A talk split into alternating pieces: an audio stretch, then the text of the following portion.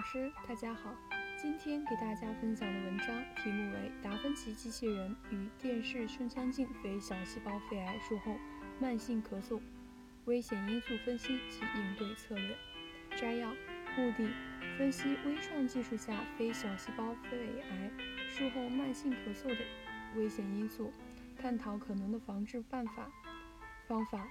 纳入2018年于我院行微创手术的128例 NSCSC 患者，其中男63例，女65例，平均年龄60.82岁。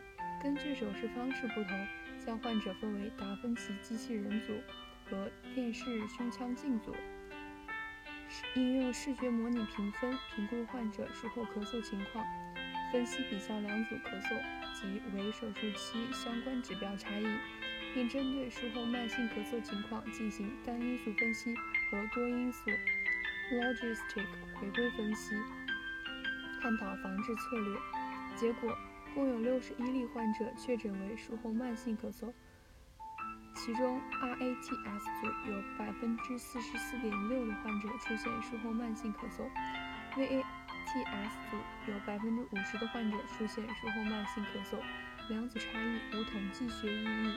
与 VATS 组相比，RATS 组气管插管时间更短，术中出血量更少。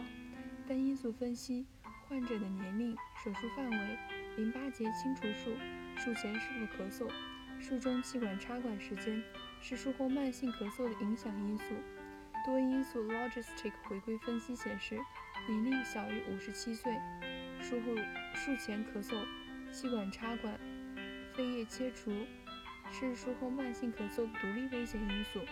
结论：RATS 与 VATS 在非小细胞肺癌术后慢性咳嗽情况无差异，但 RATS 患者术中出血量少，气管插管时间短，年龄小于五十七岁，术前存在咳嗽症状，肺叶切除。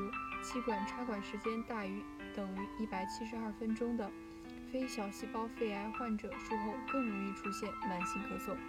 想要了解本篇文章的详细内容及全文下载，请关注我们的微信公众号 “eras 最新文献解读”。谢谢大家。